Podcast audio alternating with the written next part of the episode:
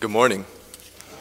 My name is Landon Carney, and I'm a senior that goes to Capital City High School, and I'm a member of the Refuge Youth Group here at FBC. And today I'm going to talk a little bit about perfection. So, in my life, I've found that throughout my life, I have always tended to put a lot of pressure on myself to always be perfect.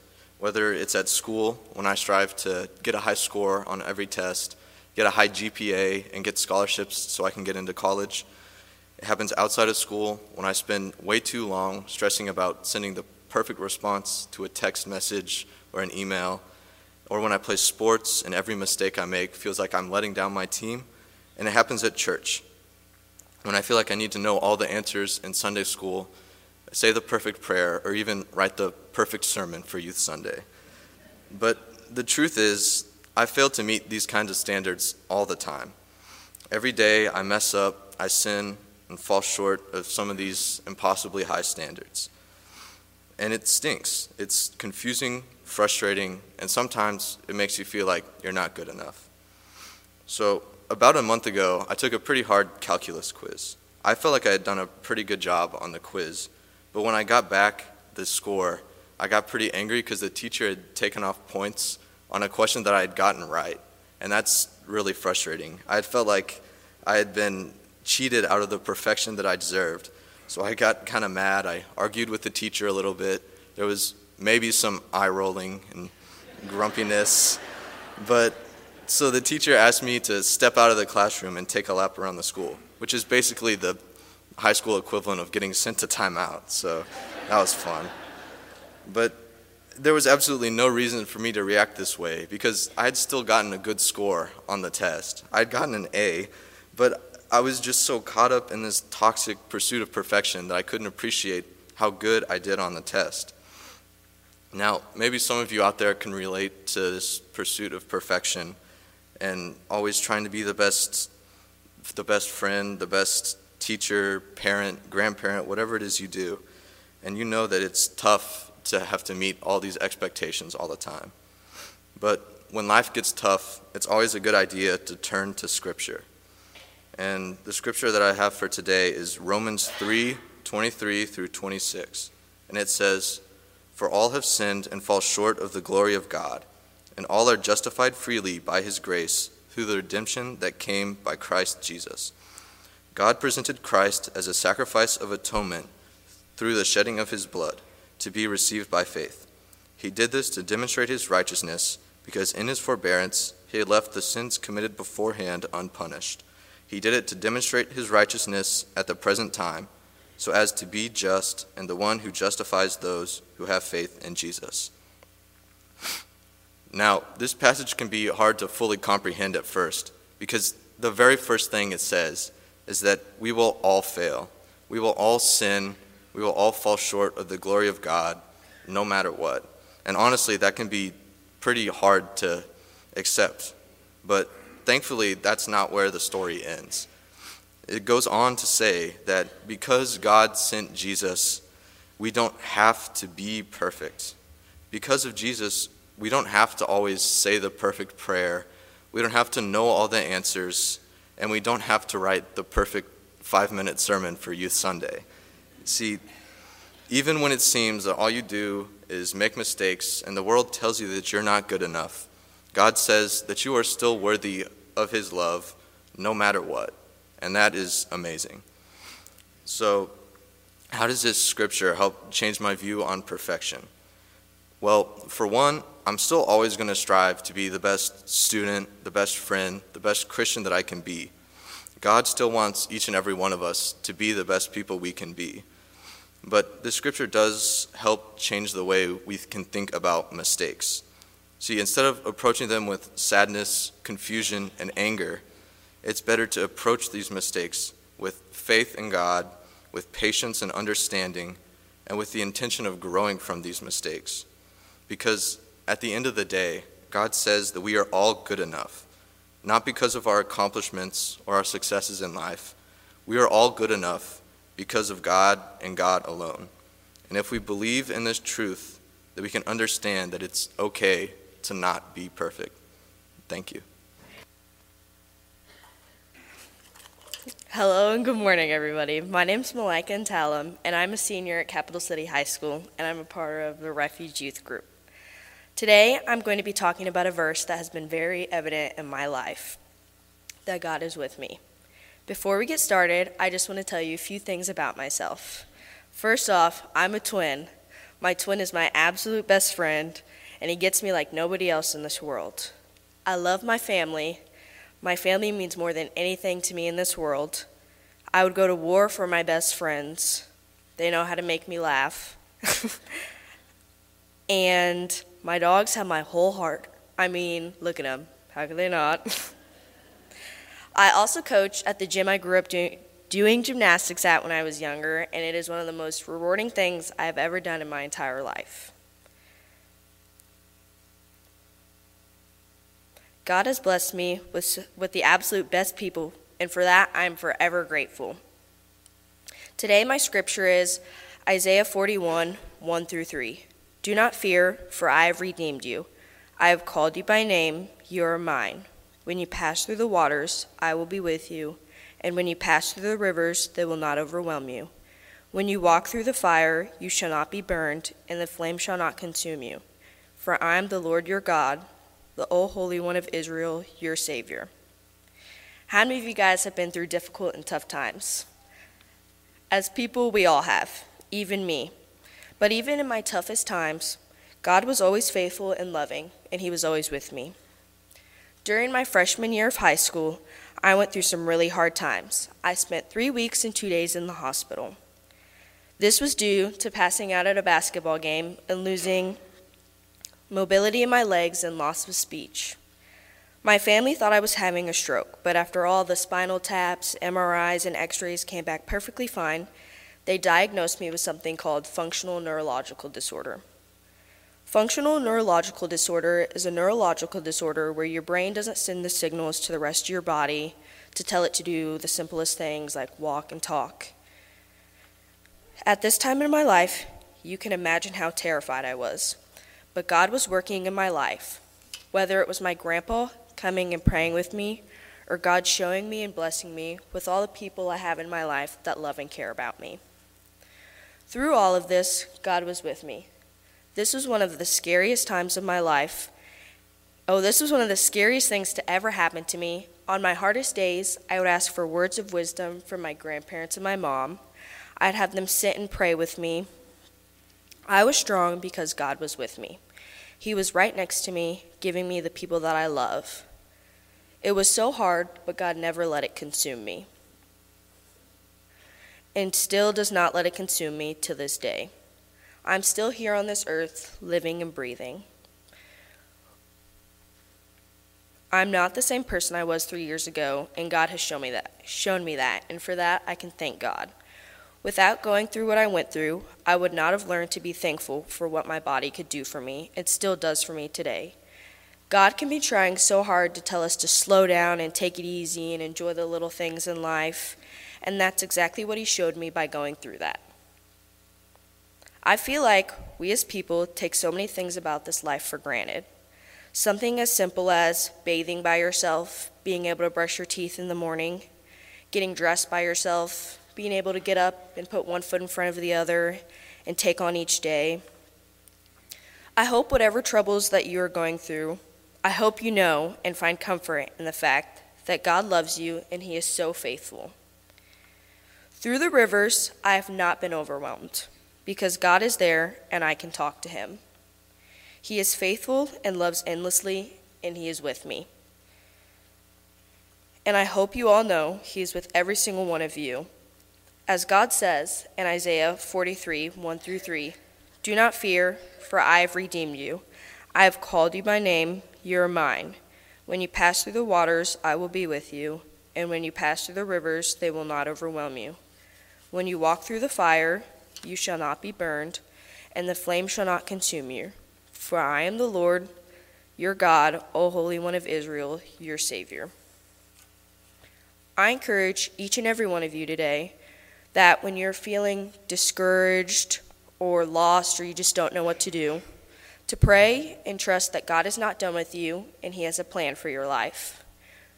Remember, God doesn't give the hardest battles to the toughest soldiers, He creates the toughest soldiers out of life's hardest battles.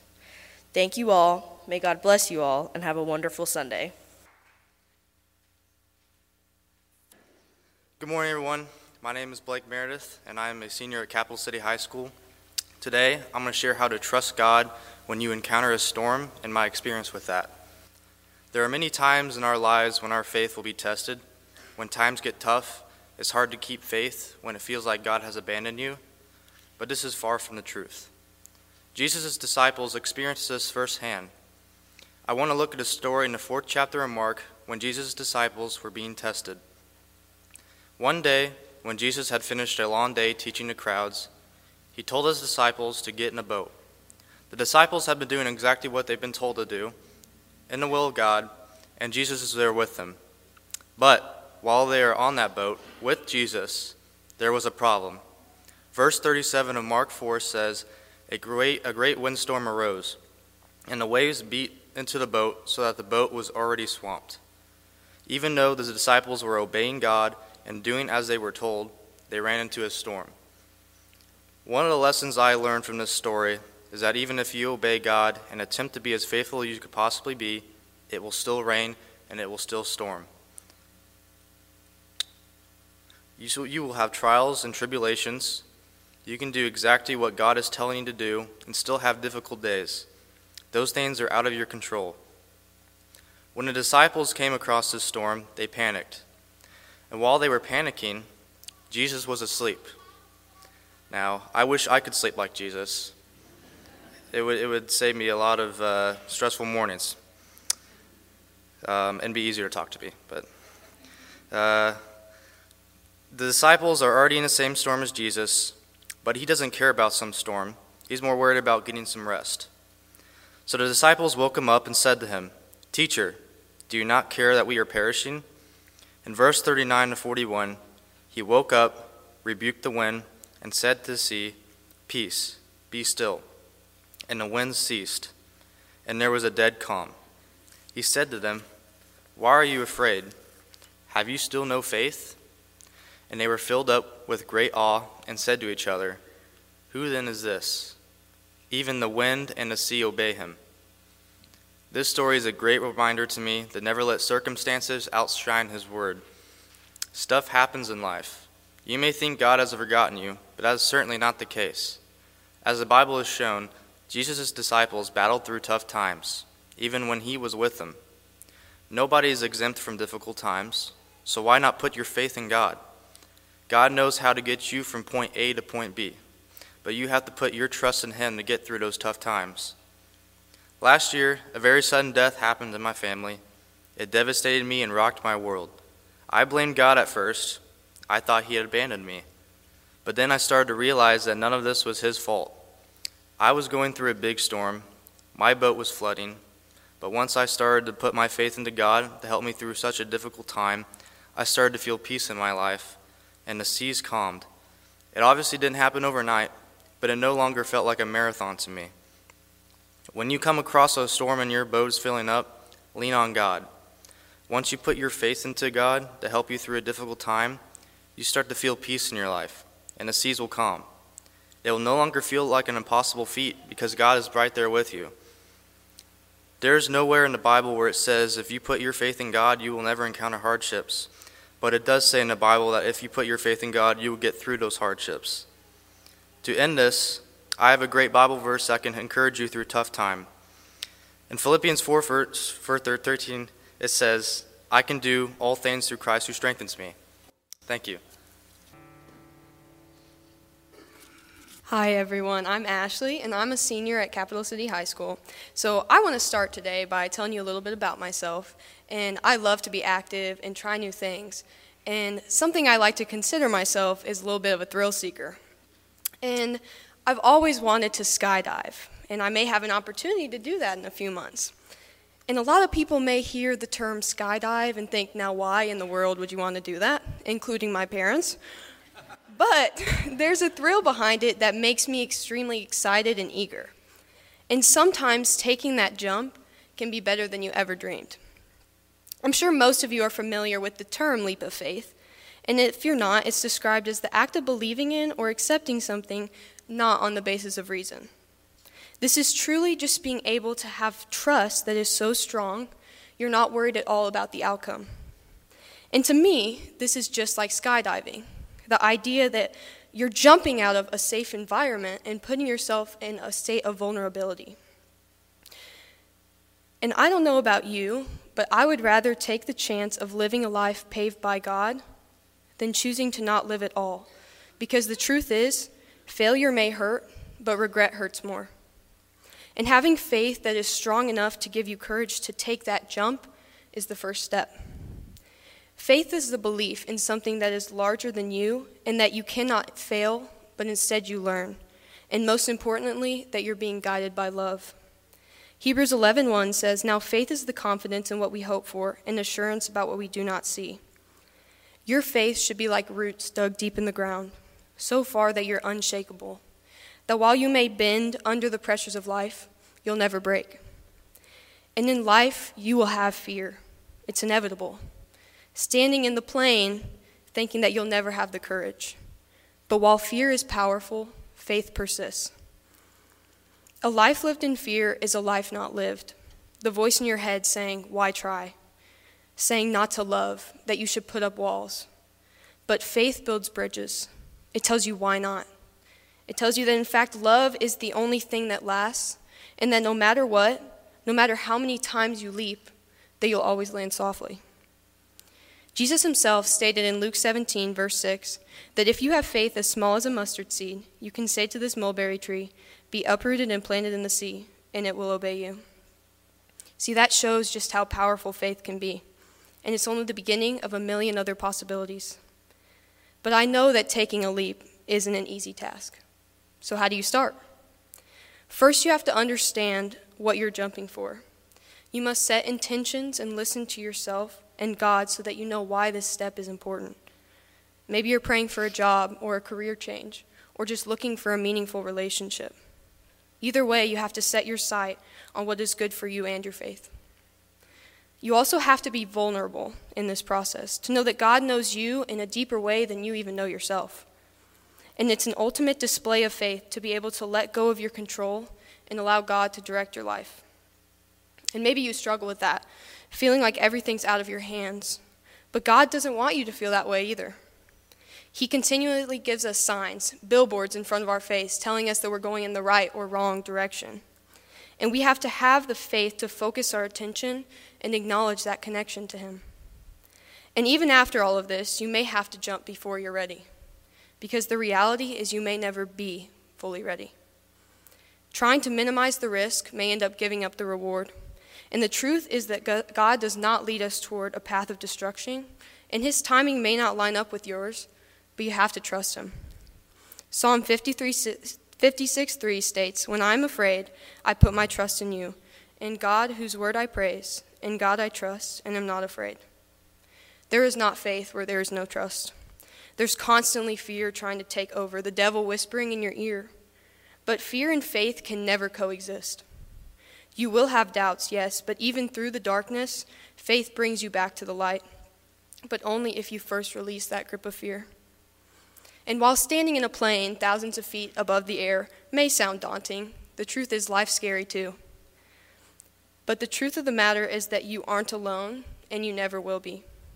God's your there, God's your guide, and He's there to pull that parachute at the perfect time.